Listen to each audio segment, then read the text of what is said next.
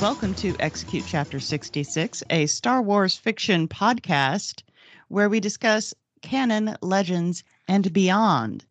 And this week we will be talking about the follow up to Alphabet Squadron, and that is Shadowfall by Alexander Freed. My name is Beth Van Dusen, and with me, as always, are Chad Shonk and Ryan Schweck. And first, over to you, Chad. This is your reminder that this is more of a book club than a review show. We will be talking as if you have either done the homework or don't care about spoilers. That extends to any other Star Wars book, as well as movies, shows, cartoons, comics, and video games that may come up. If you plan on reading this week's novel, Shadowfall by Alexander Freed, you will not want the ending spoiled for you. We're totally cool if you pause this now and come back when you're done. So, Ryan, what will you and the family be doing this life day? well, they have announced that this season we're going to get a new holiday special. Now, it is very different from the previous holiday special. You know, it's going to be a Lego show. Um, it is going to star the sequel cast, so Rey and Finn and that whole little group. Um, but you know, obviously calling it the holiday special, they knew what they were doing. It's a loaded term. I will be very curious to see if they talk about Life Day because there's not Christmas so if you're going to call it a holiday special, you know, I mean, I guess they could do. Uh, oh, what do they call it now? The day the empire fell. Uh, I can't remember. So they I could. can't either. You know, they could talk about that, or maybe they have some new first order holiday. But damn it, I want Life Day and I want Lumpy. Lumpy. and I want, that that was going to be my first question. Was No will lumpy, there be no lumpy? no lumpy, no chatty. yeah, I want Bea Arthur. Bring it on. Come on, I Yeah, want everything. That's gonna be that's gonna be a little tougher. yeah. Um, Yeah, and uh, other, I, you know what? okay. It sounds fun. I like. I hope. Hopefully, they have a good time with it, and while still trying to do this kind of fun Christmas special for kids, they make. That hopefully they poke fun a little bit. hmm You know that there's at least a few nods to people who know better. I Look, want it they- al- almost to be robot chicken esque, not that adult and maybe not No. slapsticky, but that kind of humor almost. So yeah, just every once in a while, just you know, I, don't- I don't know, make a reference to something from the from the special. you If know. they can throw Grand Moff Tarkin into Rogue One, they can they can insert Bea Arthur. They can, Yeah. yeah. It's Lego; they can put whoever they want in. Get me, get me the estate of Bea Arthur. in other news, so we are recording this on September the 3rd. So hopefully by the time you are listening to this, the Mandalorian trailer should have dropped. Um, they have announced the Mandalorian will start October 30th. What started Hot as damn. rumblings, Yeah. it appears that it is Ahsoka is going to be in the trailer. I don't know. I don't know how I feel about that. You know, uh, the rumors are she's really only in a scene or two. She's not going to be there a whole lot. I don't know. I I'm considering not watching the trailer. I don't know. What do y'all think? I'd kind of Uh, like to be surprised. It's like reading a, a teaser chapter. I'm gonna do what I always do. I'm gonna, yeah, that's I'm one. I'm gonna watch the trailer once, which is what I always do with Star Wars. mm-hmm. And Mhm. secondly, you're right, Ryan. You cannot watch it, and then everything on social media is gonna be pictures of Rosario Dawson with Liku. Yeah. Are they Liku for for Togruta? I don't know what they're called, but they're they're still called lekku. okay, you're gonna see it everywhere. It's Yeah. not. It's not gonna be an image of you as a, I would say as a human being, but specifically as a nerdy human being, you will not be able to avoid it. Yeah. And I agree Um, with you. I'd rather they not, but it's going to be hard to stay away from. It will be. And kind of following along with that, we got a new interview or quote, whatever you want to call it, from Kathleen Kennedy that I thought was a little concerning. Um, some other people did too. Disney is currently in the process of rethinking Star Wars and what their future plans are going to be. You know, they kind of went through this kind of statement about how they finished George Lucas's vision of the story, you know, which they really didn't, but and that they have this whole 25,000 years that they can focus on and so right now Disney's really focusing on, you know, where they want to take the property. Which, you know, taken with that is all well and good. However, this is pretty much the exact same thing she said after Rise of Skywalker came out. So, Yeah, but that was only that was only like a year and a half. Well, but you're telling me in a year and a half Disney hasn't figured out. Like, all right, guys, like let's get it I- together. I know, but all all I'm saying is like uh, I agree with you. She has said this before. They had they said that they also said this after Solo. Yeah. Basically, this is was basically what they said after Solo. But like I don't I don't get why people are freaked out about it because uh she's been saying that forever. We know what that future is, and that future is television. It is. That future is television, and I am so okay with that. It is. And I don't know, maybe they're afraid to just come out and say it. Like, you know, we think that television is the way to go. And really, you know, I'd like to see some movies. You know, maybe every once in a while. I'm not going to say no. Yeah. But I'm not going out- to a movie theater in the foreseeable future. But if I had now, I, I say this, and I don't have the buy. I, I'm a big Taika fan, and Uh-huh. um, I actually uh, uh, Thor Ragnarok is one of my favorite Marvel movies that will get me kicked off the Needless Things Network, but it absolutely is. And I would still rather get the Solo Lando TV series. I'd rather get one season of that than three Taika Star Wars movies.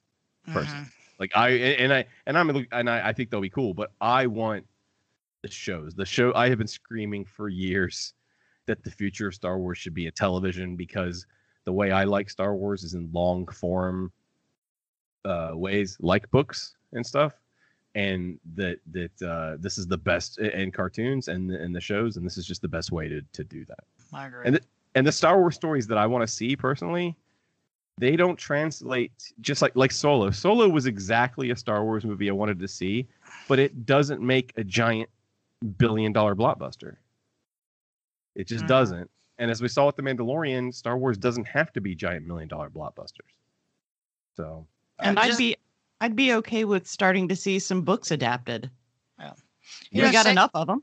Save your movies for when you have a new planet killing weapon, and that can be all your movies. yeah, every That's kind every, of the theme. every twenty every thirty years we'll check in with the galaxy. Yep. you know uh, although and i want to point out and I, we don't want to get into it too much but i don't know if finn's going to be in those plans because he's had some not so positive things to say about his star wars experience this week john boyega has Yeah. Um, and i'm not going to i'm not going to go into them uh, i i ask people to check them out themselves i don't have it in front of me and i'm not going to quote the man for him but uh, let's just say this i agree with a lot of what he has to say i wasn't there to know his experience but his dissatisfaction with the treatment of the characters of color in the sequel trilogy is not without merit.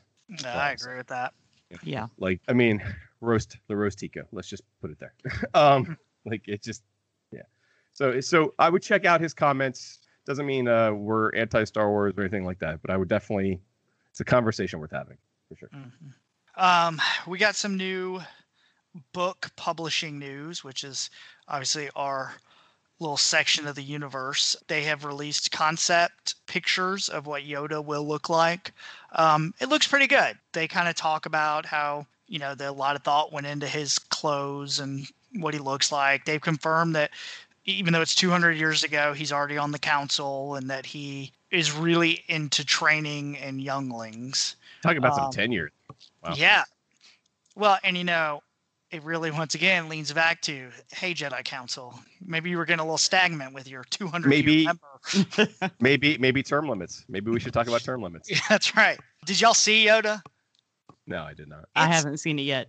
I, you know, it looks pretty good. I mean, it just looks kind of like a younger Yoda. He looks a little more Does he look- badass. Does he look better than Phantom Menace Yoda? He does. Well, what's so funny is they said they went off Phantom Menace Yoda and kind of went back from there, but they clearly went on Phantom Menace Blu-ray Yoda and not Phantom Menace theatrical. Yoda. That's what I mean. Which Phantom is Menace horrifying. Yoda. Yeah. There's creepy Yeah. If- eyes. If, people, uh, I don't even know if it exists anymore. Does it? Did it? It, it may have been on the DVD. Was it on the original DVD? I think it was. might have been on that original DVD. Is that that Yoda was originally a puppet in a Phantom Menace, and they tried to make him look younger. First, they tried to make one that looked younger, and they messed up, so they put a wig on it and called it Yaddle. and then they made another one where they tried to and eh, where they tried to just to show you that Yoda had gotten younger, but they had, in my opinion, didn't stop to think that 30 years out of 900 ain't that much. Yeah, that's not going to change his appearance that much. And the puppet looked awful. Oh, it's terrible. It looks so bad. Yeah, Um, and and so they uh, uh so so I'm I'm glad to see that they're I I I don't I dude I'm down for a teenage Yoda. You know I don't I don't care. You know him and his three brothers and their their master Splinter. I'll take it all. Like So, what, so whatever. what's teenage Yoda like? Three hundred years old?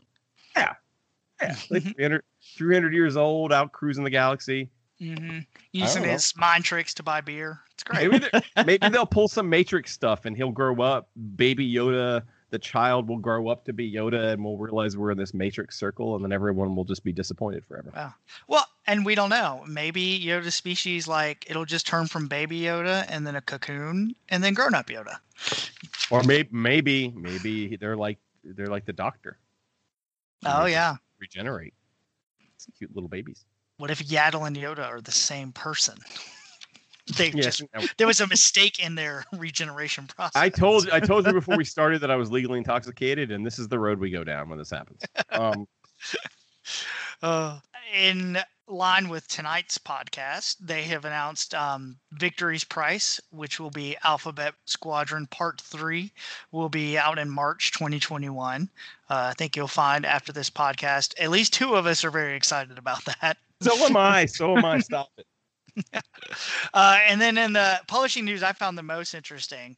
Uh, as of this podcast, the new Thrawn book, um, Ascendancy, came out a couple of days ago. Uh, for listeners, Yeah, You already read Uh, it, did I've read most of it. If you collect or if you buy your books, I highly recommend getting the first edition of the book. The first edition is the only one that will have the blue on the pages, and it just looks really good. I'm tempted uh, to buy it, even though I read on Kindle. I've been tempted. Yeah, I really like it. Um, and along with that, Zahn has been doing some press and has kind of put out some stuff that he said in various pieces here and there, but never kind of brought it all together, um, which may explain a lot of the pitfalls of the previous trilogy of Thrawn books.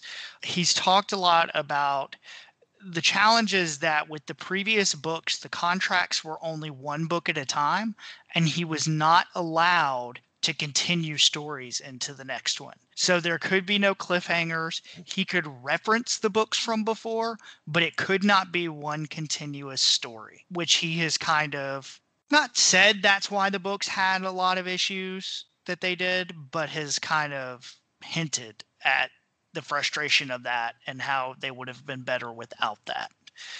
Which I I'm- thought Maybe- I I'm definitely gonna have to read now. Yeah, I can understand that being frustrating. I mean, and, and, and it it makes sense given the fact that they weren't really a trilogy. They didn't Mhm. tell, No, story, it was No, just three books by the same It- guy. and they ended up feeling very episodic by the end of it. And that by the end, you got nothing out. You didn't get a whole lot out of it by the end. Uh, there was no satisfying character arcs or anything through the whole thing. Right. And now So- these new books are not like that. This was always a trilogy. It is I just ordered my hardback, even though I already have it on Kindle, but I want the blue pages. And I will just tell you, get ready. So many chiss words. You're just like Uh, reading, and then it's like blah blah blah. Hukchak balaka. And you're like, all right. I don't know what that Right. means. I will download that one as soon as I get done with. I gave in and finally am doing the audiobook of Aftermath. One of us. We'll talk about of that later too. Um, in our toy collecting news, just a couple quick things to point out. Disney released the Galaxy's Edge figures this week. It has been a frustrating process for collectors. They were really holding on these street dates for these four Black Series figures, which were Captain Cardinal from Phasma, which obviously I was very interested in. DJ, the old robot that used to on Star be on Star Tours, and now he's the bartender at Oga's at Disneyland and World. A Mountain Trooper from Batuu from Galaxy's Edge, and a Hondo figure. I'm Um, looking them up now. I didn't even know these existed. they just they dropped on Tuesday. Uh, no, Sunday. I'm sorry. They dropped on Sunday because my ass was at Target at 7 a.m. Sunday morning in line. Is that the first six inch uh, Hondo? It's not. So that figure was released. I'm looking at it right now in a four pack, well, three pack really, with Rey and Chewbacca and some Porgs that was exclusive only at Galaxy's Edge. But this is the first time Right. he's been a single card release. Well, nobody's coming to, you know, it's, it's hard to get to Disneyland these days. Right. The release has been extremely frustrating. Um, some targets didn't get any. Some targets got like two cases of Cardinal and like one Hondo. Like it's crazy and all over the place. People are real frustrated.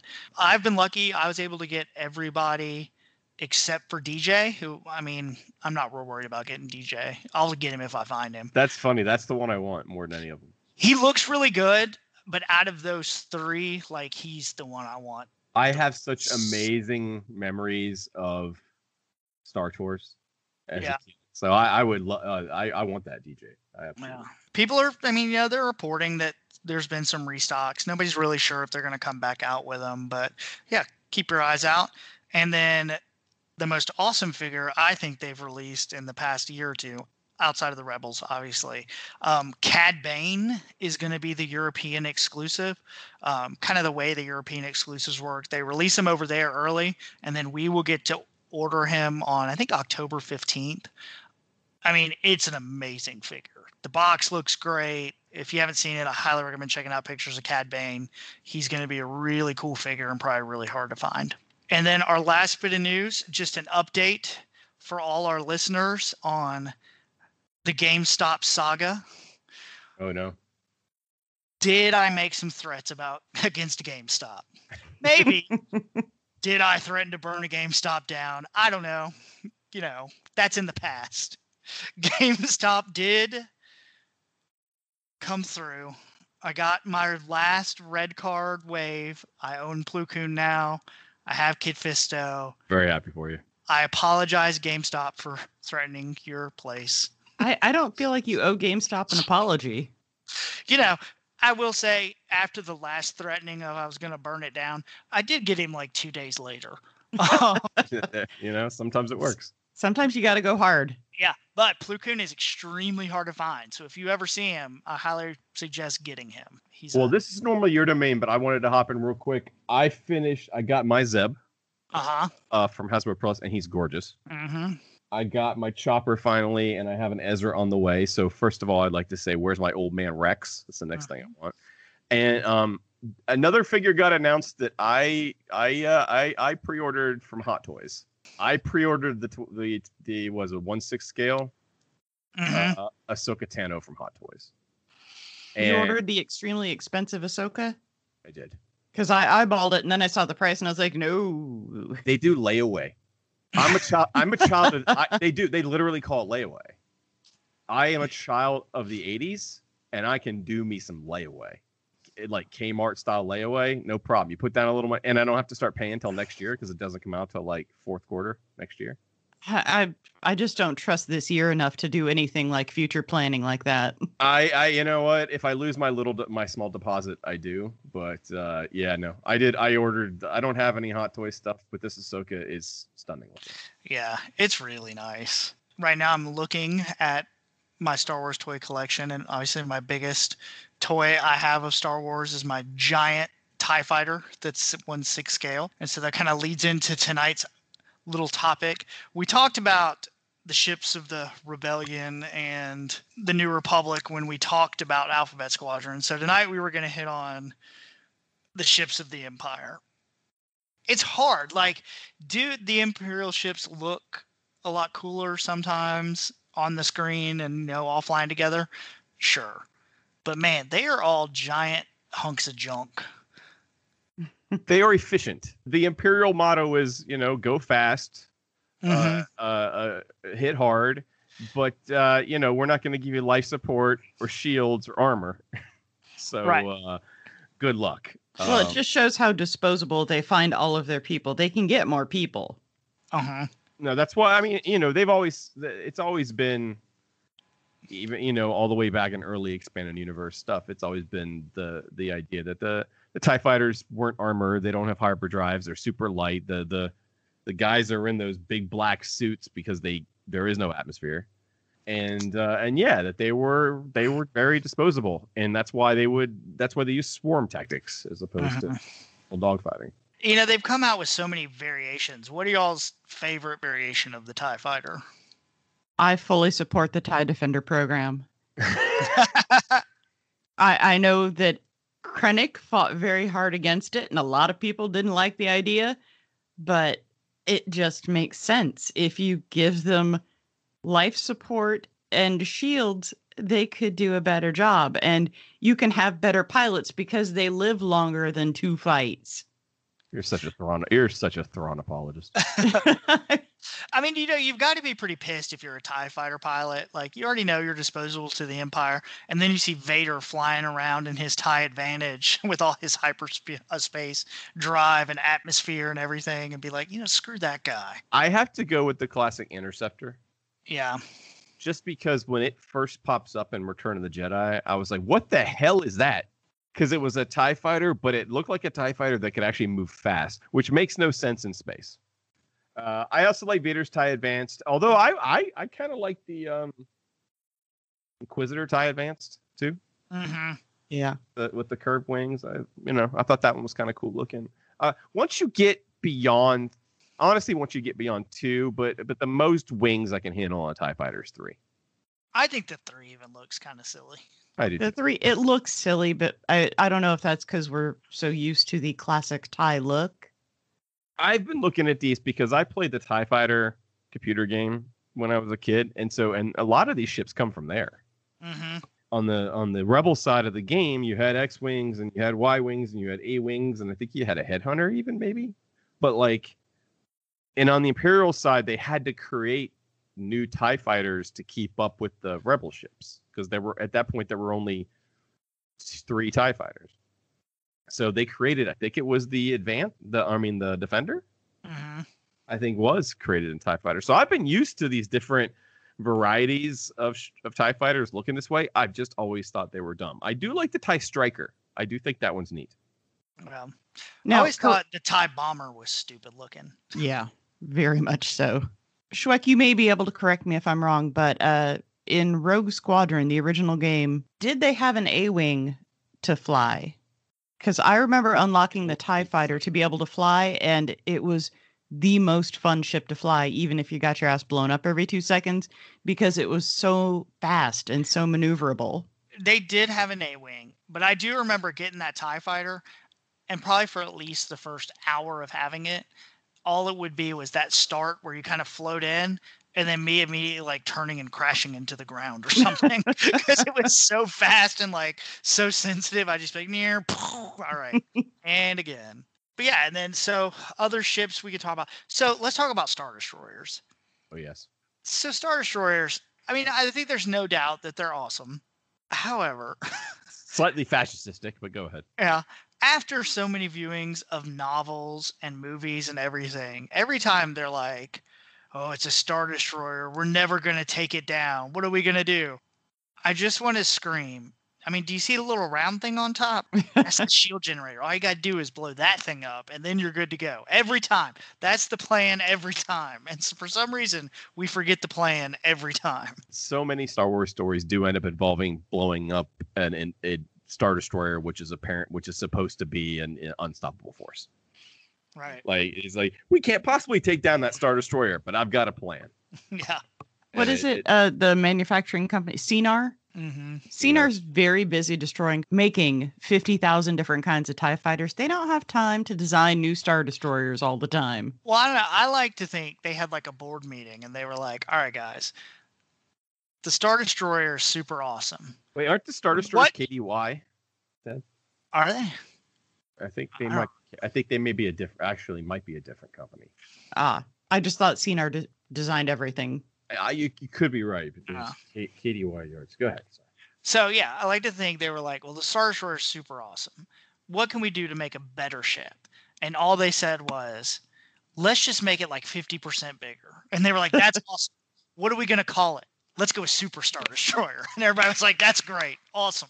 No creativity, just Super Star Destroyer. So if the Empire had kept going, it would have just been Ultra Mega Star Destroyer. Sounds like a Power Rangers. I'm gonna be that actually guy and say yes, it was Kuat Drive Yards. Oh, I'm very Make- sorry Sorry. that I messed I, up my my ship manufacturing companies. I know. I know. Get on it. Get on it. Um, I'm a bad nerd. I'm I'm going Should home. should have paid more attention in uh, fictional economics class. um, are there any Uh, other Imperial I- ships that y'all like? I well, I like the. It's funny you talk about Super Star Destroyer. I like the Super Super Star Destroyer, the Eclipse. Mhm. which was Palpatine's flagship of the Dark Empire comics because it had literally had one of the guns from a Death Star in it, which I thought was pretty crazy, pretty cool looking. Uh, I'm a big fan of the the Lambda class shuttle. I always thought that was really awesome as a kid. Always makes Oh. a great toy too. Every time they do it. It's a great toy, and they've just they've just got a better shuttle than the Rebels always have.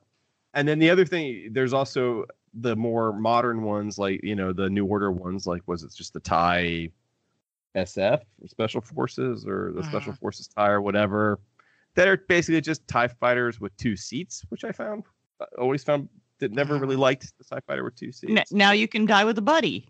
Come on. Yeah, I mean, I like. I say, I you know, I'm a Star Wars nut. I like all these stupid little ships. You know. Um, but there's some of them, yeah, that I'm. Uh, the tie is it Tie Avenger? There's the Tie Avenger, and I don't remember what that one looked like, but I remember hating it. I mean, I definitely think the rebels have the advantage in cool ships. Well, they've got also- a lot more cultures and and there's there's a lot more to them than just a bunch of dudes, a bunch of humans flying around in these ships because they don't design ships for anybody but humans. No. Whereas the rebels have all kinds of different societies and species and and they try to cater to a, a little bit broader audience. All right. Well, are we ready to move on to our book of the week? Sure. Yeah. All right. speaking of ships, Yeah, speaking of ships, let me get my synopsis out here. All right. This week we'll be talking about Alexander Freed's Alphabet Squadron, Shadowfall, in which the Empire definitely strikes back. In true Star Wars sequel tradition, Nerd. oh, because it ties in. in true Star Wars sequel tradition, after a win by our heroes, the Empire makes a str- surprise attack, foiling a Republic plan just by not showing up, and splitting our heroes up in the process to have adventures on their own. Shadow Wings now led by Soran, and I haven't figured out how to say this. Is it Kays? Keys? They regain imperial control of Troth, seemingly killing General Syndulla in the process, leaving our heroes on their own. Aiden, and find themselves trapped on a barren asteroid with their only escape being the worst Sith smart lock ever. Chass gets groomed by a force worshipping cult led by a lady with mushrooms growing on her that leaves her with some literature to review later. Nath and Wyl find themselves helping lead a guerrilla group of rebels, adding a new letter to the alphabet to the squad in order to stop Soran's sinister plot of running away. Kairos is in a medical tube. Will our heroes be able to come back together to stop Shadowwing once and for all? Will Chass become that annoying friend that just wants you to listen to an exciting new opportunity she's found? How did they telegraph that betrayal and it still ended up being so exciting? Will Beth finally be forced to read Aftermath to understand the new characters? Seriously, does someone need to call social services about Jason? Only six more months until we get all our answers. that was one of my big questions too. I was like, where in the hell is Jason? I mean, I, to get it out of the way right now, I love this book. I thought it was amazing. Like I, I think out of all the books of the new canon, I've thought about this one the most, and kind of what went on and where it led things. I mean, you know, we've talked about that first book. Definitely was a setup book. Took a lot of time to get them all together. Now this one, you know, it separated them, but I think knowing all the characters already, like I really like the differences in the story and kind of where it led everyone. I, I found a lot of surprises in this book, and I guess Chad saw a lot of them coming, but I did not because I expected it to follow a different formula than it followed. And I found it so much more interesting and engaging and surprising. And I've read it three times now just because after having finally, thank you for calling me out publicly, finally started reading Aftermath or listening to Aftermath so that I can avoid the punctuation nightmare. Sometimes shame is all we've got. Yeah. Um, oh, and you better believe we're going to be covering those books. I've got one more credit from Audible. I'm going to get the second one because I'm almost done with Aftermath. I, I did, once I've gotten to Aftermath, I was like, all right, so, oh, this character. Haha. Now I know who this character is. So I did find it more interesting to keep reading through it again and go, okay, now I know what's happening with this person. Now I know who the hell this is and why they matter.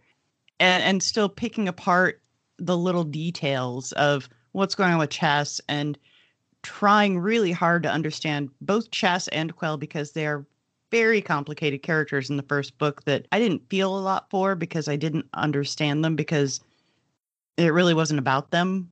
But this Mhm. book gets you much more into the people. I felt like I got to know Wyl and Nath pretty well in the first book, but not so much Quell and Chass. And this book gave me a lot more with Quell and Chass that I think I needed to be able to care about them as a group as a whole more. hmm What did you think about Soran? Because I think he's really interesting. Like I think it could have been really tempting, and I think in a lesser book they might have gone the route of we're going to bring back the 204's, you know, badass ex-captain who's going to just lead them to victory and you know all this stuff. When it really was just him coming back to be like, yeah, I'm going to get these guys and we're getting out of here. Like the empire's done with. I'm done. I'm going to take him and go. I kind of like that. Yeah, he's a, he's a realist. Mm-hmm. He's he, I think he's proven he's not he's not a he's not a uh, an ideologue. He's not a he's not a Kool Aid drinker. You know, Mm-hmm. he's he's a realist, and it's time to get out of town. So, uh, I I did. I, they're they're gonna give me crap for this. I did enjoy the book quite a bit. Just like with the first one, I kind of enjoyed the second half more. But but unlike Ryan, it didn't stick with me as much. It's not about. I'm I'm sure I could find the time. I don't have the willpower to read any book three times. Uh, so I don't know how Beth could possibly do that, especially just in like the six weeks it's been out. I just don't have the will to do something like that. It did have a, a, darker tone to it. Uh, it, it, it, Freed really has tr- trying to take up the mantle of the, for lack of a better term, realistic Star Wars writer. You know, like the the characters aren't. None of the characters are black and white at all. It's all gray until we get to the I still you'll still gonna you're gonna have to explain to me that Sith Chinese finger trap that was. You're gonna have to explain that to me because I still don't know what that was. This book did get weird compared to the other one though. Yeah. But weird in a good way, I thought.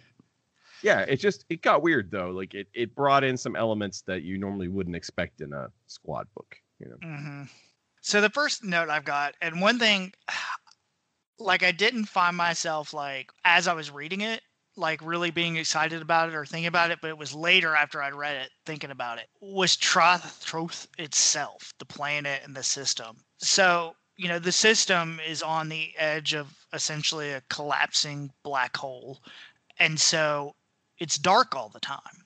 You know, the, there's no sun. There's a black hole with some light around it. Oh, hey, real quick. Uh huh. How do TIE fighters work in a system with no sun? Shh. They they just do. Okay. And so they use these kind of solar panels to light up the planet sometimes. Kind of lights in the sky, I guess.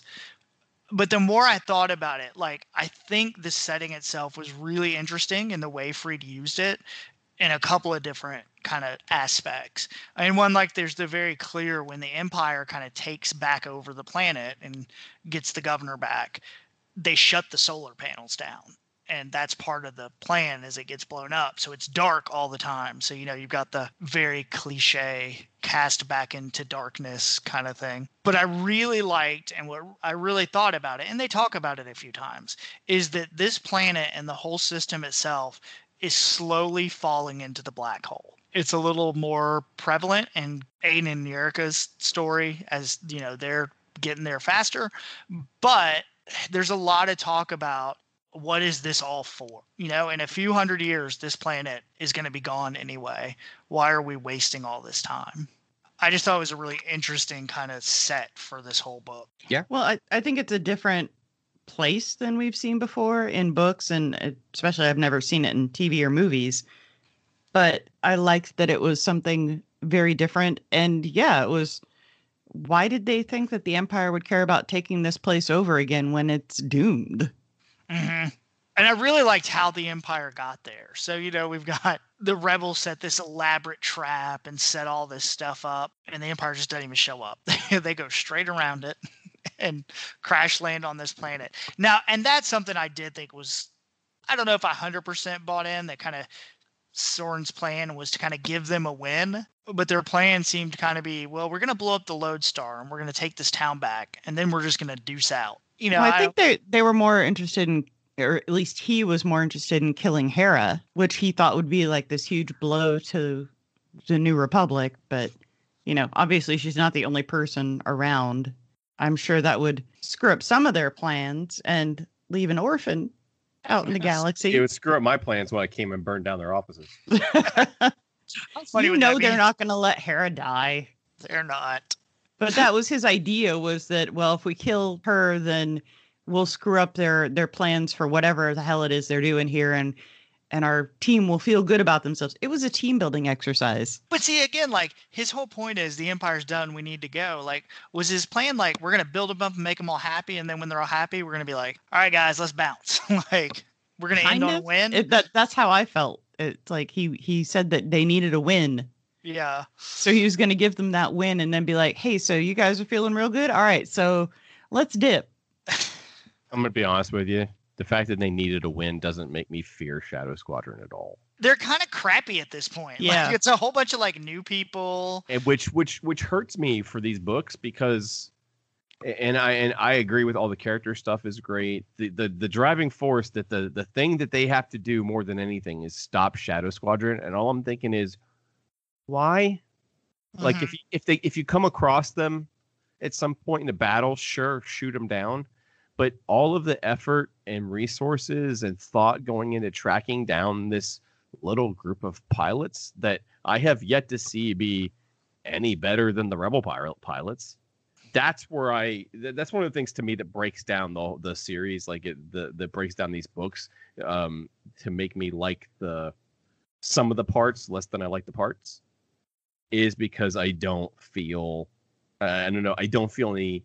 And maybe that's the point. They aren't dangerous. They're just other people. But then we have kind of a story without an antagonist Mhm. and that can also be fairly unsatisfying but i just i just don't i don't i don't get what the big deal about shadow wing is still i don't get No. I I can see that because they are kind of decimated after uh Pandem Pandem Nai and so why is the greatest rebel of all time Hera Syndulla wasting her time See, I don't really feel like she was. Like, I think she's got other stuff going on. She's trying to get this system back. And so she kind of throws him a bone like, yeah, we'll keep looking for Shadow Squadron as long as you still hang out over here and help me do other stuff. and It she doesn't like- think it's that big a deal because she also dips to go do some other stuff. Yeah. no it is it's just I, I again i just don't i don't find them a credible threat If they're so badass, it shouldn't be so hard to find what they've been doing. Because even they like look at some video and they're like, well, that could be them. Like, if i there's just this amazing thing, it should be like these guys showed up and wreaked hell, and that Well, is just- definitely Shadow Squadron. I just think there's something flawed in it because in order to get past that, he has had to create this as I this, and, again, I'm not a pilot. I'm definitely not a, a, a an X-wing pilot. But the idea that, and we talked about this with the first book, the idea that the characters can tell who they're dogfighting against by the way they fly hmm seems so. I'm not going to say impossible. It, it just seems so convenient hmm uh, in order to create characters out there when they're flying. That I, I said, I just don't. Maybe if the Tie Fighter comic had gotten deeper into these characters or something for me, but I, I, I don't know. So Shadow Wing to me that I like Alphabet Squadron a lot. I don't really care about Shadow Wing. They're just kind of there. And No, they're they're just some people that nobody sees. But you say that, but they're they're not anymore. They're a huge part of this book. Yeah. Well, and we'll see what, and we'll get to what's going to happen to them in the next book. I think that may change things a little Oh, bit. oh, hopefully, I just I, I- I haven't seen their feat of dastardly do that would make them this boogeyman. Yeah. And and given imperial training and the way it is, I honestly don't see how anyone could tell any TIE fighter pilot apart because they're all trained very intentionally to Not be anymore. the same. Not anymore. Now you know when when you tell a story with with specific characters, all of a sudden they're be- they have to be better than everybody else. Yeah, most Tie Fighter pilots suck, but not these. I think the easiest way to talk about kind of the stories and stuff that happens in this book is to go by our groups, I guess, and kind of look at the individual stories. So, you know, they all obviously get split up. So let's start with Chass. You know, poor Chass spends the beginning of the book being a drunk and then ends up when she gets stranded, gets picked up by some force cult, which you know, I really like the idea of force cults. I think it totally makes sense if there are some like weird force that some people can access. I could totally see that being a thing. I liked her story a lot. I appreciated how like she kept with her at least for almost all the book like how ridiculous this was and she was just using it to get out. But then by the end you realize like she's bought into this a little bit. Now the mushroom lady was real weird. I yeah, really, I don't really understand the mushrooms going on the lady. um, but I liked her story. I thought he wrote a really effective way that they kind of brainwashed her. They didn't force her to join. They didn't try to do anything to her. They just kind of took her in and let her listen and you know let her have her ship at the end. But those tapes were underneath the seat, kind of knowing doing doing their homework that they knew she did this. They they left a pamphlet under her windshield wiper. they sure did. And I just imagined during the next book, like I said, it's going to be a lot of like, uh, hey, you guys doing anything? I got these tapes, you know, we could just listen to. They're really cool. Like, you know, I don't buy it, but let's just listen to the tapes a little bit. I, yeah, I thought for a while there they were going to just have her kind of buy into it for good. Mm-hmm. You know, just to have it be her storyline. But uh, but yeah, it does make sense. I like the idea of these force cults because if you think about it, not every Catholic is a priest. Most Catholics aren't priests the, the idea that that in Star Wars you have this thing called the Force, and uh, the way we see it is every person who is a Force user is a Jedi Knight or a monk or a witch or something, and you're like, why wouldn't there just be normal people that? Mm-hmm. and if you think about it as a religion, I mean, a religion around the Force, that kind of makes more sense than Christianity. I mean, you know, I can read stories about Jesus turning water into wine and kind of believe that's true. A Force cult I could totally see some dude pick up a starship with his mind. Like that is real and happening. Well, we're, well, remember, yeah, remember we're we're living now. You know, it's rare and and and and it depends on when you are in the galaxy. But but as viewers, we are playing in a world where we know God exists, basically. yeah. right, uh, where we have been given proof of some sort of God and that do, that does and should I think should more maybe change how you tell stories because that that's a very different world than what we live in. And, and any kind of supernatural movie with ghosts and stuff, yeah, the first thing should be like, oh crap, go God's real. I mean, and we've seen hints of those with like the um Guardians of the Whills. The Night Sisters are essentially a Sith cult. Yeah. But they're all Force users still, right? Right.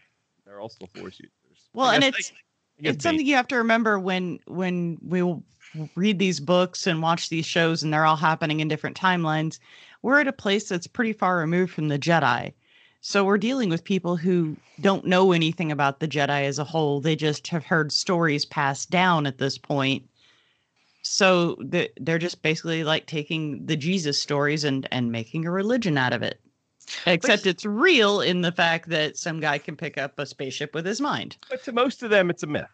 To most Yeah. of them, it's still myth. the cults make total sense and i i found Cha- Chass much more interesting in this book because i didn't get her character in the first book with her hero worship of Jyn Erso who she met for all of five minutes and why she had such a death wish in this book once she starts opening up to the cult and talking about what happens after all of this is over to her i was like oh yeah, now I get where she's coming from. Mhm. Now she doesn't want to become what she feels like she's destined to become, and what I'm sure happens to a whole lot of people after all this is over. Well, and that makes the Jyn thing make sense. Like, Yeah. Jyn was this great rebel who was hardcore into the cause and then got to die. There's no after the war for Jyn. Um, and I think that's how Chass kind of sees herself. Jyn did Yeah. never had to learn how to how to lead, you know, how to run a galaxy. She never, you know, wh- while Leia had to survive it and then try to build a government and keep peace. Jyn Jyn never got to do that. Jyn died a soldier. Uh, let's see. Which story should we go with next? Let's go with Wyl. and- Definitely, definitely Kairos. Let's let's save Kairos because there's gonna be a lot of speculation for that one. Uh, let's go with Nath and Wyl. I, you know, I thought it was odd, at least for me, out of all the stories, theirs has the most kind of action and the most war. But it was the least one I was interested in. Yeah.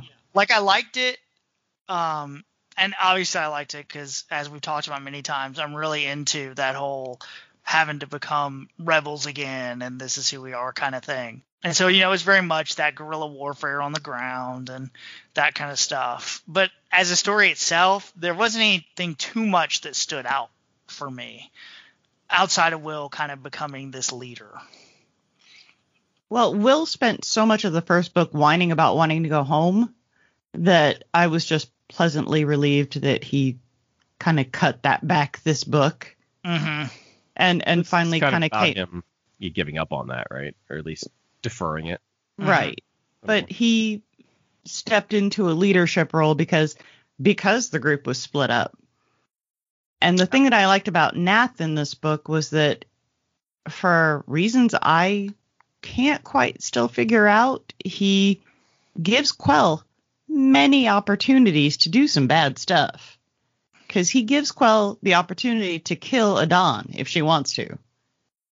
And then he gives her the opportunity to cover her ass when the rest of the group finds out about Operation Cinder. And I can't quite figure out his motivation behind that because he really he kind of likes her and he's kind of rooting for her, but I don't really see where he's coming from yet. Maybe till the next book with giving her those opportunities. I think Nath is the one that gets her. I think Nath is the one that sees. I think Nath's big thing is seeing who people really are and where they're going. We've seen him do it with Chass. We see him do it with her, I think, because he knows her secret, but I think he sees who she could be. He does it with Wyl, you know, knowing that he could be this leader. And I think he does it like for himself. He, you know, on paper, Nath should be the one leading, but he knows that's not who he is and that's who Wyl is. Wyl also looks. Have you ever seen a picture of Wyl? Yes. Wyl looks completely different than he I thought he would. I think I almost envision Wyl almost looking like Ezra, but maybe a little older. And that is not what Wyl looks like at all. Nope. but that's just a side thing. um, I do think, and like I talked about on the intro, my favorite thing about the whole story with those two is you know it's this big fight like we're gonna get a stronghold we're gonna fight back we're gonna reclaim it. And the whole time it's just Soran being like how the hell did we get out of here? That's all he's doing. Like all these people die. All like you know they lose tons of people. They lose tons of stuff. And really if they had done nothing the empire just would have left I mean, they would have left that governor there, but I I just felt like the the stuff with them and the ground troops to me was the least interesting parts of the book. Yeah, I agree. Because you don't you haven't built any characters in these ground troops; they're just fodder. So yeah. when they're out getting killed, it's okay. Some more people died that I just found out their name like two chapters ago. So meh. Mm-hmm. And I think they were building up, and I can't, I don't have her name in front of me, but the V Wing pilot. So we added her V Wing. Like I felt like they were kind of setting that up that she's going to be the new member of Alphabet Squadron, but I could not tell you probably a single thing about her. Nope. So maybe we'll see her in the next one. So yeah, I mean, I think we agree that's the worst. And it's not a bad story, don't get me wrong, but out of all of them, it's probably the least interesting. So the next one was our lovely Adan Quell and IT-O on their little weird planet of wind and rock shooting out of the ground. Not a lot happens in it, but I found it so interesting. Like I liked all the drama of that one, especially knowing that, you know, Adan because he had been hurt and couldn't tell, had released to everybody who Quell was and then we got you know some of that background of how you know what IT-O is from and Adan and Kairos and why they know each other. And I kind of like that Yrica. It's still it's still a punk move. Oh, it totally was. It but was you know, it's well within his character though. Like he does not actually give a shit about these people. Like she is a tool no. to him, and you know, Cassian Andor would have done the same thing. Uh, yeah, that's a good point. And I really like like there's so many moments, you know, where Yrica's like, I could just kill him now and be done with it.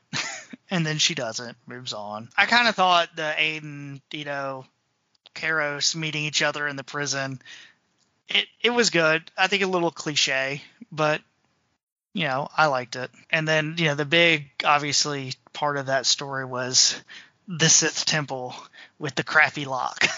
Yeah. Well, okay, so when they first find it and IT-O first says something about it responds to biometrics or some crap like that, I was like, if they reveal that Quell has force powers, I'm fucking leaving and I'm not coming back. This book is done for me. I thought that too for a minute. I was like, oh god, if she force pushes this thing open. Um, well, what I thought was funny, the way it, they kind of explained this Sith temple was that it was a big kind of tuning fork looking thing with the lens in the middle up there, and all I could picture from then on was like Sauron from. That's exactly what I thought. it's like they got it. They got to trick the eye of goddamn Sauron into opening the door, yep. and they don't even have Gollum with them. I, but yeah, I mean, Chad, I think it definitely was a little confusing. I mean, the nearest I could tell, it just replays some bad memories and makes you feel real bad, and you just kind of have to accept it and walk through it and ignore all the pain, maybe. I just I just felt like I've seen her pain. I know what her pain is. I know what she did already. Mhm. So this process of like drawing it all out of her felt so tedious to me. I'll agree. It, it felt like it went on a little long, but we know what she went through, but she has not accepted what she went through. I, her motivations became a lot more clear from this. No, it Uh, did. It did. It just felt like it was a long way to get there when maybe a nice, you know, talk over tea could have done it. Droids don't drink tea. Well, I don't need him. Fine. Uh, they can they can have an oil bath together and talk. I think it might have been more effective if instead of just walking through the vision while it's happening that kind of makes it open, if they had kind of gone with the, yeah, you get Oil between pushed worlds. into all this craziness, like the worst things you've ever done, and you just accept, yeah, that's who I am. And then the Sith door opens. I think that'd be a much more kind of Sith thing to do. Like Yeah. it shows you terrible stuff, and you're like, yep. And then off you go. For some reason, the stuff with uh when it ended up, IT-O was actually just torturing her. Yeah. Like that reveal was really cool. Oh no, that part was amazing. Yeah. That was the best scene in the book. Uh, I, The best scene in the IT-O, book is when was when she realizes he forgot that he's a good guy now. it was really powerful. Like, Yes. and was. I felt terrible for IT-O. that was a movie moment. That was a hardcore movie. I moment. know when when she shoves the the data chip from her poor lost astromech into his eye, I'm just like, I'm really hoping, you know, so once she gets in, we get this Sith ship that she takes, and I mean, the description of it sounded awesome. It's got like some like bone controls, or what looks like bone, and I mean, I guess this Sith thing was just a garage of some sort. um, I I would like to They know more stumbled about the Darth- ship though. Stumbled upon Darth Bane's garage. yeah, I'm kind of wondering, and this is probably once again tying to aftermath somewhat. You know, they talk about that this is one of the places the emperor was obviously looking for something. I wouldn't be surprised if that ship can get you, if not to Exegol, but to the unknown regions somehow. Like that's what this thing is. Now I don't know if they'll go into all that, but Yeah, I mean it might be simple enough. It was Sith related, so Sheev was looking. she wanted a sweet new ride. He had people all over the galaxy looking for Sith relics, and that was just one of them. So yeah, overall, I thought that story was it was good. I found it, you know, interesting enough. It seemed Yeah, to go I- on a little long. Like I was kind of like, I'm not sure how she's still standing. I will admit the for the force door the force door stuff uh it, it lost me a little bit, but I enjoyed. it. And then kind of tying into that story, which I found hilarious, just because it ties into all the wreckage. I don't know what the stupid messenger droid is made of, but they need to make everything out of the messenger droid. Well, yeah. Sheev really wanted to make sure he had a good droid Oh god. Yeah. Yeah. That to do nothing. To do nothing but issue one command and then just exist annoyingly forever in Yeah. Soran's eyes. that thing better do something in the next book. It's like it's it's like it's waiting for a tip. It's like it's like it can't. It's like a candygram. It came and did its job, but now it's just standing there awkwardly waiting for you to like slip it twenty bucks. Like even even Soran is like, I don't even know how this thing got here. Who brought this thing aboard? Why is it if- here? If someone honestly just gave it a couple of credits and like a pat on the shoulder, it'd probably go home. But no, they're cutting their palms open and bleeding on it. I don't think that's what it wants. Yeah, it's getting real culty there too, huh? Mhm. Right. Yeah. There's definitely a cult growing around the messenger droid. Maybe it'll tie into Chass's cult. It'll be the new droid. or it'll it could tie into the cult on Exegol. Who knows? Whatever. It, it'll kill the fungus woman and become their new god. And then our final little story is Kairos. Not a lot of story there. Nope. Why did Except- they? Fri- why did they fridge Kairos? Why did they fridge her? Well, I thought at she's the beginning all heroic. Yeah. That she's like sneaking off to help them and disobeying orders to save infantry purposefully. yeah, I like that. It's just Um, not the second half of the book. and and then her uh you know her weird little trophy case that Mhm. Shaft finds Oh yeah, no, she's got a little bit of Hannibal Lecter in her. That's for sure. yeah uh, because she's got Republic shit in there too. and she talks. yeah. Well, she talked in the first book, but only once. Mm-hmm. She says that one word once, and in this one, then she talks a little bit. But all right, so what do we think she is? All we know. All right, what do we know? She's has weird, far apart eyes. She's got some metal plates on her head. She's insectoid of some kind because they did describe plating and and it, it just made her sound insectoid. But Is she Verpine? I don't know. She has black lips. I, don't know that she's something that we've seen before. She doesn't fit the description of a species that I know. But When she's I- also been. Has she been burned or something? Did they say? Yeah, she's she's had yeah. several things done to her. Now I'll admit, when I first read the passage, I was pretty excited, and I saw the black lips, far apart eyes, insectoid-like. She's bald. I was like, "Holy shit, Asajj Ventress is back!" and I got real excited for a minute. like, she could be a night sister. yeah, I kind of thought that, but I mean, the insectoid part kind of throws it Yeah. off.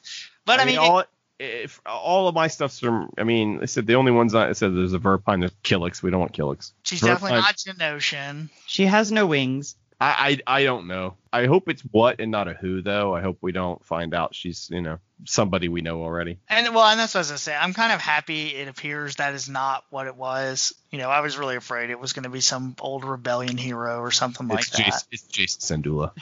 That'd be But hilarious. You wanted it to be a chiss after the end of the first book, and I was actually okay with that. I would- still would love for her to be. a I think that would have been awesome, but now That she's would've been something completely different. hmm I I don't have any idea. I am interested. I'm mostly interested because the book has told me to be interested. Because Uh-huh. by making it a mystery, they're just telling you you should be interested in it. So I am. But um, I mean, it doesn't affect my life who she really is. But when I'm reading the book, I want to know which do you think of these characters is Alphabet Two, the character that checks in during the Battle of Exegol. Freed Freed has said that yes, that is a member of Alphabet Squadron at the Battle of Exegol. I can't remember. Is it a female voice or a male voice? It, there is no. It's not in the movie. It was only in. Oh, Mm. Oh, that's right. I so feel it's- like it's Wyl. That's what I would guess. That's my gut reaction. Is it Wyl's somehow going to make it through all this? Because he's the one that wants out, isn't he? Yeah. He's a, oh yeah. So if he's the one that wants out, then he'll definitely still be doing it in 30 years. Right. yeah. I mean, it's Star Wars, so you know Yeah. we dragged poor Wedge Well, back in. I don't even think that. I think that's. I think that's just life. yeah. Because because really by the end of this book, or at least by the end of his arc, he's kind of given up on the idea of home. Mhm. Yeah. Although I would expect Wyl at that point to be Alphabet One, Or unless Quell's still around. honestly, even thinking about it harder, is Wyl even still just a regular pilot at that point? Wouldn't he have become the commander that he was growing to be? Well, unless he I- goes home at the end. It's Yeah. but it's 30 years later. So Yeah. you could also so just like with all those other ragtag ships showing up at the end of Rise of Skywalker, he could have just been one of the people that hopped in his ship and that was his call sign. Yeah. Plus, you know, he could be. He, it doesn't matter what he's flying, right? But that's who he was. He was Alphabet Two, and that's you know, like like when when uh they keep calling uh Luke's X-wing when um uh Rey is flying it, they still keep calling it Red Five. You know, hmm it's like it's just what people call the ship necessarily. It doesn't really you know, it doesn't matter. I just think that's who he that whoever it is, that's just what they identify as. I, I picture Nath as older, so I don't picture him still being in. I'm gonna guess. And it's Kairos wouldn't say anything. Yeah. I'm gonna guess it's not Quell, Ryan. I don't know. It's I'm still it's definitely possible. But why why is there why after reading this book, why would we probably think it's not Quell? First of all, Beth, I would like to say that I'm utterly shocked you did not see this coming. I assumed this was coming from like the second chapter of the first book. wow. Um, but I but see that's my thing about it. I knew it was going to happen. I knew she would probably go back, you know, eventually. But somehow Freed still made it exciting to me. Now, a lot of that probably is cuz Sloane, he went to Sloane and You don't think she's actually gone back though, right? I think we're going to That's- see No way. I think she is. I well, I think at this point she believes she's going back, and mainly because you know her relationship with Soran. I was going to say she went back to Soran. She didn't go back to the 204th. Yeah, I think Sure. she's going back at this point. Really, honestly, going back to the Empire, and I think she's gonna get back, and then having gone through all this other stuff with Alphabet Squadron, realize that you know, yes, Soran is the one that told her to leave, and she was on that path, but that's not who she is anymore. Okay, Beth is gonna get this. I'm gonna call this a spike at the end of season six of Buffy situation. I think I don't think she's gone back to the Empire. I think we're at the end of that battle, and she has torched herself with her friends, and she has found out what she has done. They have made it very clear, despite the fact that she's like their commanding officer, they still tell her to go fuck herself. They're not going to fly with her. That Mhm. it seemed that seemed a little uh, nonsensical to me. But that that when all is said and done, at first I didn't think she was defecting. I thought she was just pulling an Incredible Hulk at the end of Age of Ultron. You know, she's just getting her Quinjet and just you know sail off into the sunset because she didn't have a home anymore. And so it was a nice twist when she showed up with them. I think that the what she believes is the only redemption she has with her old her new family is to help them take down her old family. Hmm.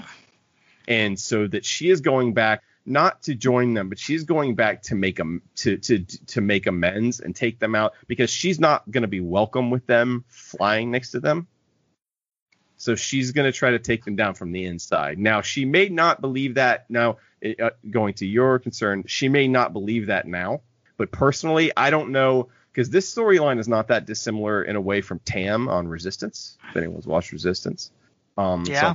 but I don't know. I, I I don't think it was her plan all along, um, or anything like that. I don't think she's been a spy because uh, we've been in her head too much for that to be intellectually honest for the writer to even do that. Yeah, no. I didn't see it coming because my head still goes to classic Star Wars, where the underdog you don't expect to show up at the end and save everybody shows up at the end and saves everybody. So at every point when one of them was in danger, I kept expecting Quell to show up and bail their asses out. Like I kept expecting her to swoop in and save Nath or swoop in to save Wyl or In her Sith wing, she called the S wing. Yeah, she totally I- did swing. I, I kept expecting a Han Solo type woohoo and You're not no, you're not wrong. Sometimes, as I said, uh, uh guys, what was it? Um, uh, year when was Rise of Skywalker? Was that a year ago, two years ago, whenever that was? Who the hell knows? Um, sometimes you got to pull the damn X-wing out of the water, and yeah. sometimes um, you know you just need to pull that trigger. And yes i was expecting her to i was waiting for the moment where she got back into their good graces. But i think freed's conceit is what she did was so damn awful that nothing nothing is going to i mean what it feels like is nothing is going to fix that relationship. Well, yeah, and lo- logically, you know, her saving Wyl wouldn't redeem her in the eyes of everyone who knows really bad stuff she's done. She wasn't just some spice runner. She destroyed a planet. but if she goes So- off and sacrifices herself to take out shadow wing Right. That's a whole different story. then that could change her squad's view of her. Again, I'm giving her, you know, more credit than maybe she deserves. We'll see. I Well, just More credit than she's earned yet. Yes, but she is our lead character, and so uh, you know uh, she she is the uh, when a trilogy starts and we spend our first couple chapters with that character, that's the character I'm going to probably center my attention on and consider that that character is the heart of the book, and I think she still is. And I, I just have a hard time. And again, maybe we're going to go full on cynical with it, but in Star Wars fiction, I, I want some heroism, and so I'm hoping she's uh, I'm hoping she's going the equivalent of undercover. You know? So so what'll happen is that going she'll back sacri- into the old neighborhood. You know, she'll sacrifice herself to save everybody, and Chass will be so pissed off. or they and here's the oh, here she sacrifices herself and helps from the inside, and they never find out, so they Yeah. still end up hating. That would be the more interesting choice. So they still end up dating her, t- hating her till the day they die. Again, there's a million ways to do it. I'm not writing the book for him. He's doing a fine job on his own. It's completely possible she's come back to being uh, an an, uh, an imperial, and that she's just a survivor, and she's going to go wherever she's safest and whoever is going to accept her. I'm hoping there's more to it than that. I, I'm looking forward to the interaction between her and Soran in the next book Yeah. because I'm very interested in what is going to happen with that relationship because Maybe it was obviously sh- very close. Maybe she thinks she can flip him. He flipped himself. He he Right. got away.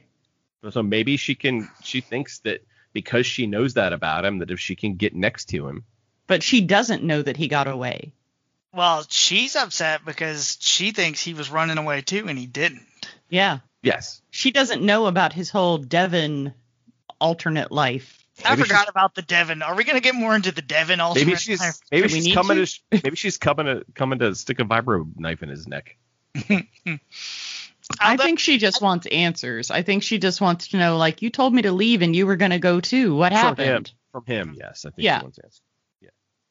with the one you set up, Chad, I could see some like interesting like everybody thinks, you know, nobody knows about her sacrifice, but I think it would be really cool to let Chass know just because of her worship of Jyn and this character that sacrificed herself Right. to stop the Empire. And it, and, it, kind of transfer that to Quell.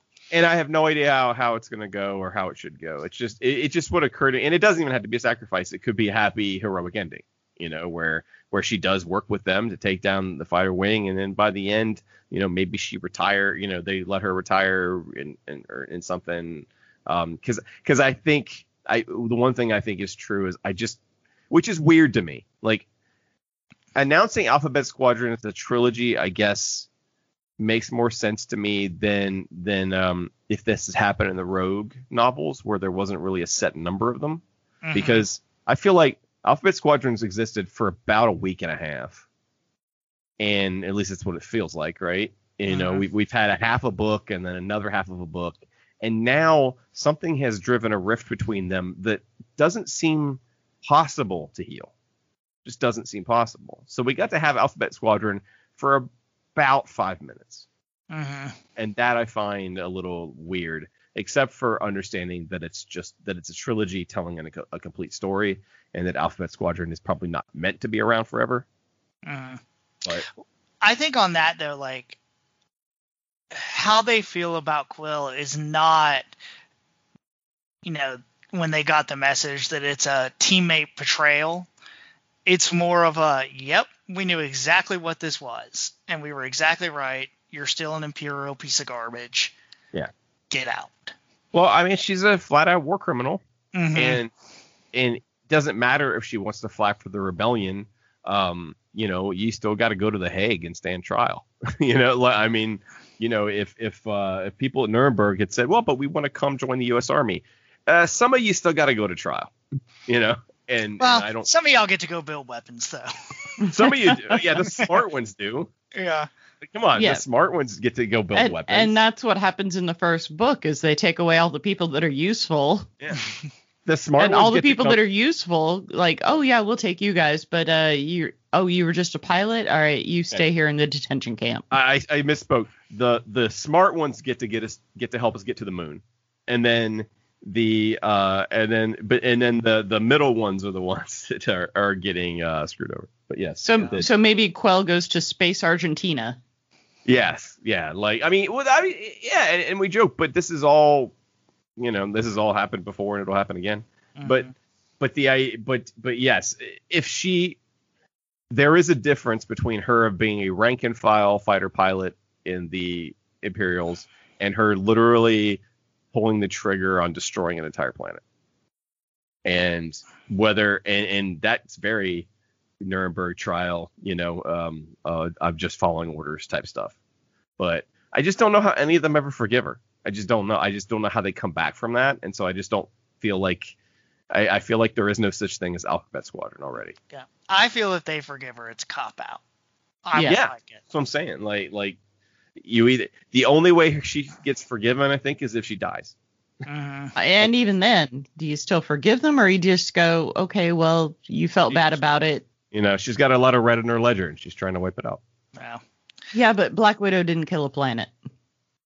That we know of. We don't- we don't that know movie because hasn't of come out COVID. yet. We don't know because of goddamn COVID. If it had that movie COVID, crazy. if if we had been for COVID, maybe she did.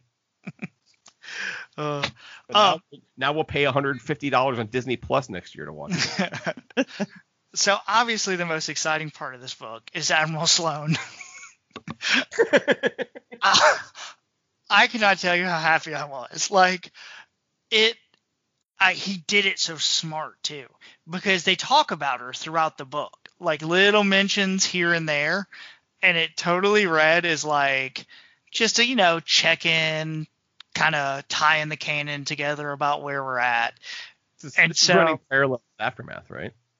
Yeah, because she hasn't consolidated yet, and she doesn't.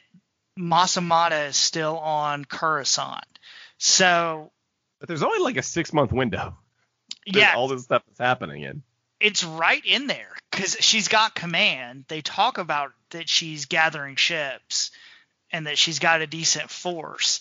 So I mean, it's smack in the middle of aftermath. We're we're going back to Jeddah next book, aren't we? I Or Jakku, Jakku, I mean. We're gonna Yeah. end up at Jakku, right? I I don't know how we don't. Yeah. like I think that's going to be really interesting to see kind of like where they're at, like where this fits into those other books.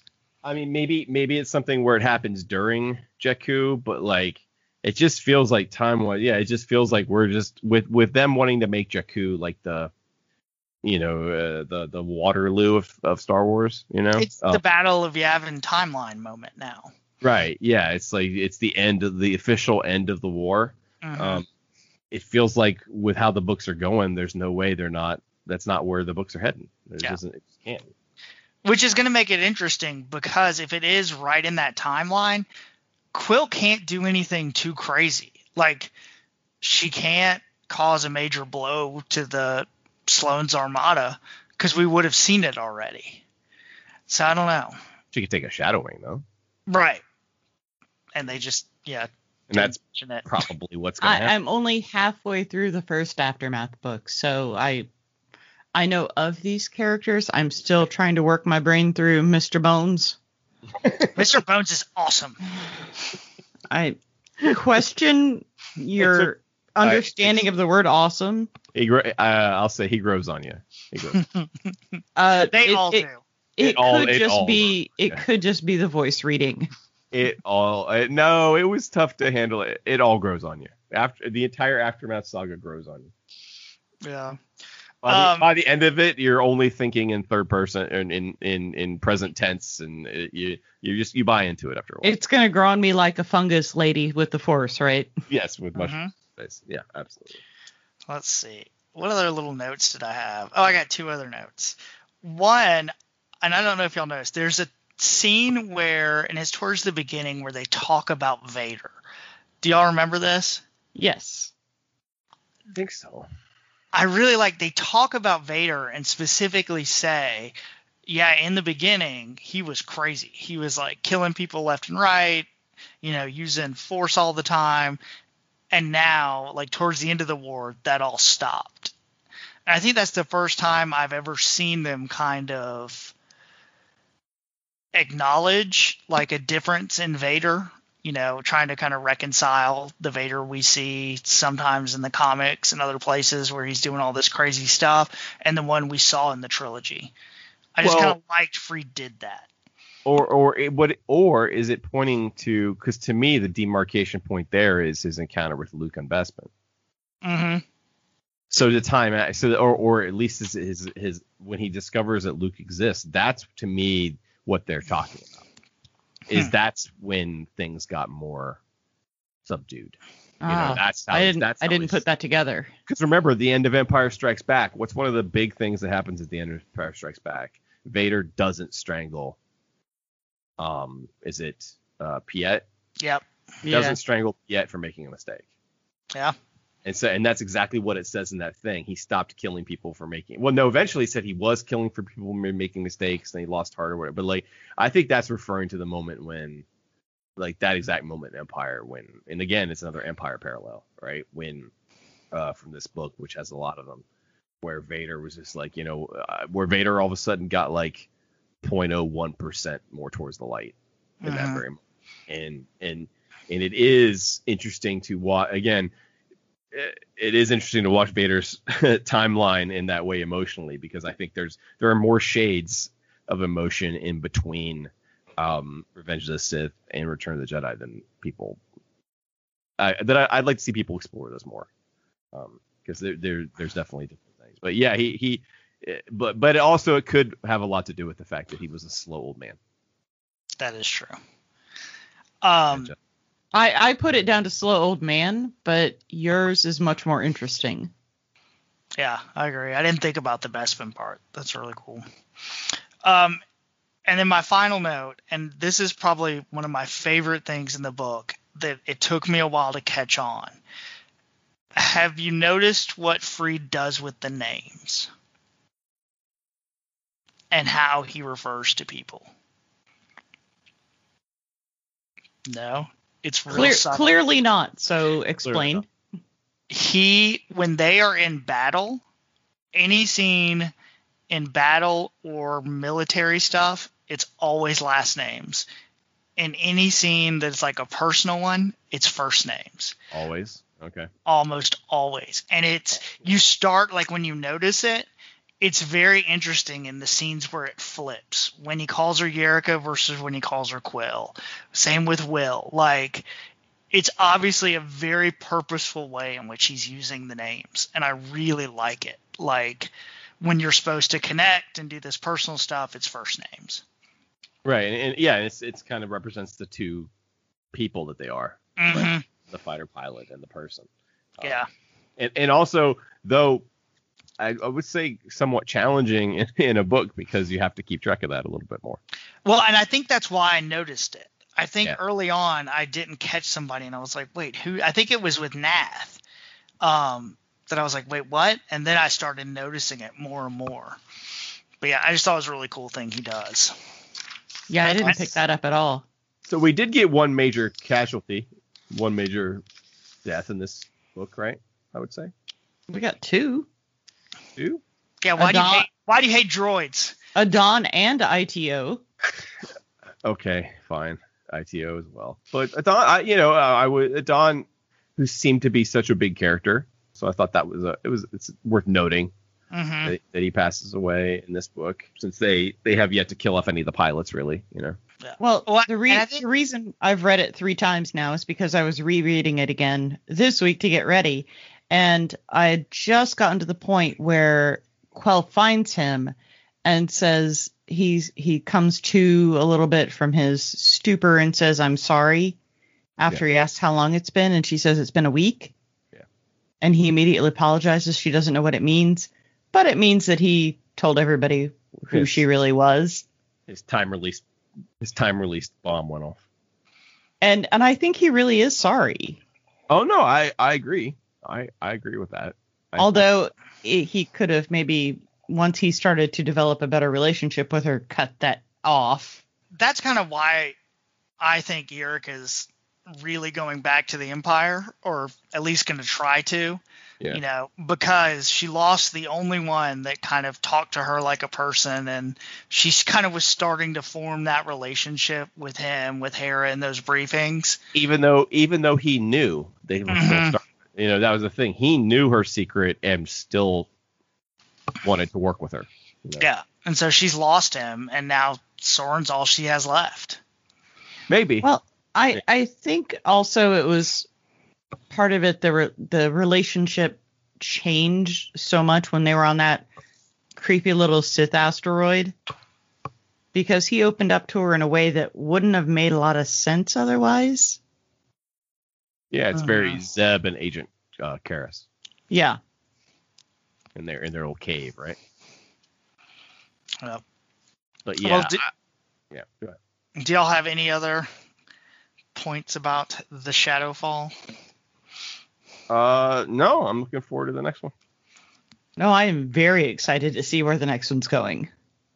Yeah, Yeah. I I mean like I said, out of all you know the Disney canon books, which I really wish we had a new word for that. I mean, I guess it's just canon now. I think Kinda this just, is kind of just Star Wars. yeah, this is I think my favorite they have put out so far. Now I am almost done with Ascendancy, and it's awesome. So next week that may change, but I think we haven't talked about it yet, but I'm I'm definitely still on Bloodlines. or maybe Oh. Catalyst. Oh, Oh, Catalyst. is Catalyst is really we Catalyst is yeah, we got to good, get that I- on the. We I got to really, get that on I the. queue. really, I do like the best listening to Aftermath. Um, one because it shows that peer pressure works, kids, and two that we are that this stuff, as we've talked about, it's only like what would they say six months between Endor and Jakku, and Aftermath gave us this kind of big overview of that time Mhm. But it seems like right now in some of their stories they're really concentrating on this era to kind of wrap all this up and so it, with this with the trajectory this book these books are taking i can't imagine it not tying in again with the actual end of the empire and, and not to take anything away from your peer pressure, but also I am just a Star Wars sucker. So once a way to get around the horrible, horrible punctuation of Aftermath as it's written came to me, I I finally took it. he's a, he's an interesting twitter twitter follow too by the way Oh, he's super funny, and I I do like him, but gets I himself just in trouble every once in a while but not a super fan of his writing style. Well, just get ready for my 45 minute discussion on why I love Norra Wexley. we know you do we know you do we know you do Stupid. and and now after Skywalker. reading after reading through aftermath i kind of want to go back and read through resistance reborn again because now i Mhm. feel like i understand them a little better. Next week we're doing something a little different beth are we? Well we are going to do the audio play or whatever it was because i was an idiot and bought it as a book. So it's just a play on my kindle. Uh dooku jedi lost. Which is also the first audiobook I've ever listened to. The yeah i'm i haven't i actually have not listened to that yet. I i bought it when it came out and have not listened to it. Well now you have to. I i'm very excited to uh i found it very interesting. Yeah no i'm i'm excited. I'm So we get to learn a lot more about how Dooku became Dooku and a whole lot about Asajj Ventress, That's- who's that's a what I very interesting character. i couldn't give a Uh-huh. shit about dooku but i'm i'm very excited about his augment I, this may change it a little bit. I found Oh, myself caring about so. Dooku a little more. I, yeah, listen, after absolutely. last time after last time i care about padme a hell hell a hell of a lot more than i used to so maybe dooku will uh, do the same thing I, I think you'll care more about Dooku after this. I do have more questions than answers about Sifo-Dyas after this, but we'll get into all of that soon. dude there could be papers written on Sifo-Dyas, but the papers wouldn't end up with conclusions at all I have no idea who he is. I know they have said who he was. I think he's been dramatized in comics. I think he's been dramatized in books. He has. he there he is was a in Darth stor- Plagueis. That's right. He was in Darth Plagueis. There is a story there. I still don't really know. I still can't get a grasp on anything about. Well, Simon. then you need to listen to Dooku very soon. I know I need to listen to Dooku because we're gonna like record about it in two weeks. Let's get my priorities straight here. yes, I'll also do it to see if I can understand Sifo-Dyas. Listen to Dooku sounds dirty. That, Alrighty. That should be it. All right, I think that wraps us up for this week. So take, take us, take us out. I am so far. I'm so, If y'all So- stay on much longer, you're gonna have to listen to some Dooku. yeah, you, you really are. You really So- are. Hey, so if we're gonna- keep going longer, we're gonna talk about this bullshit about Rocky Four. Oh no, we're we're stopping That I am now. Then thanks everybody for listening. Sly, what do you think you're doing, Sly? Thanks for That- listening, and we'll see whole you soon. movie is that robot. You may bring back communism if you undo Rocky Four, the Berlin Wall will go back up. and on that, we're leaving. Good night.